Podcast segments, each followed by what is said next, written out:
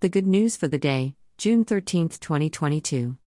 Monday in the 11th week of Ordinary Time, 365 Jesus says to you and me, You have heard people say, an eye for an eye, a tooth for a tooth.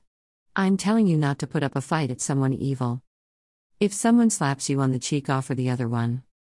If someone wants to sue you for the shirt off your back, let them have your coat. And if someone makes you travel a mile, go along for an extra mile. Give to anybody who wants something, and don't just turn away when somebody asks to borrow something. Matthew 5.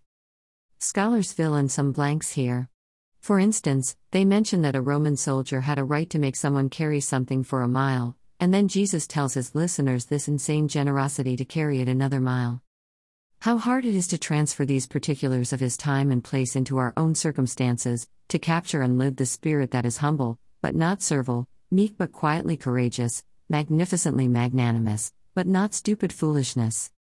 Typically, this part of the Sermon on the Mount is a thread that, if you use it, ties together the whole message of Jesus in his way of life, or, if you pull it, unentangles the whole knot. Jesus is telling you and me to look around and see that other people are not like us. Not better nor worse, they are equally children of God, and in that regard, they are like us.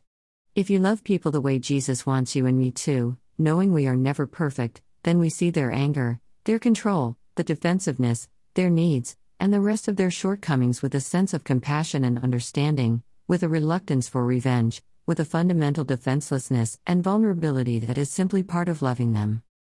We see each other with the eyes of God, with a patience and helpfulness that is not of this world, that marks you as different, and therefore sacred.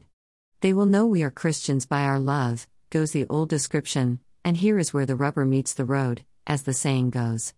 In the end, deep down, you are either this quietly forgiving and generous soul, someone reborn into the kingdom of heaven which is not of this world, or, as happens, you have slipped back into becoming part of this generation. This attitude is the one we work on. None of us can do this perfectly. But Jesus points us in this direction to remind us that this is the way of the cross, the way to go, and, truly, the way to a life of happiness.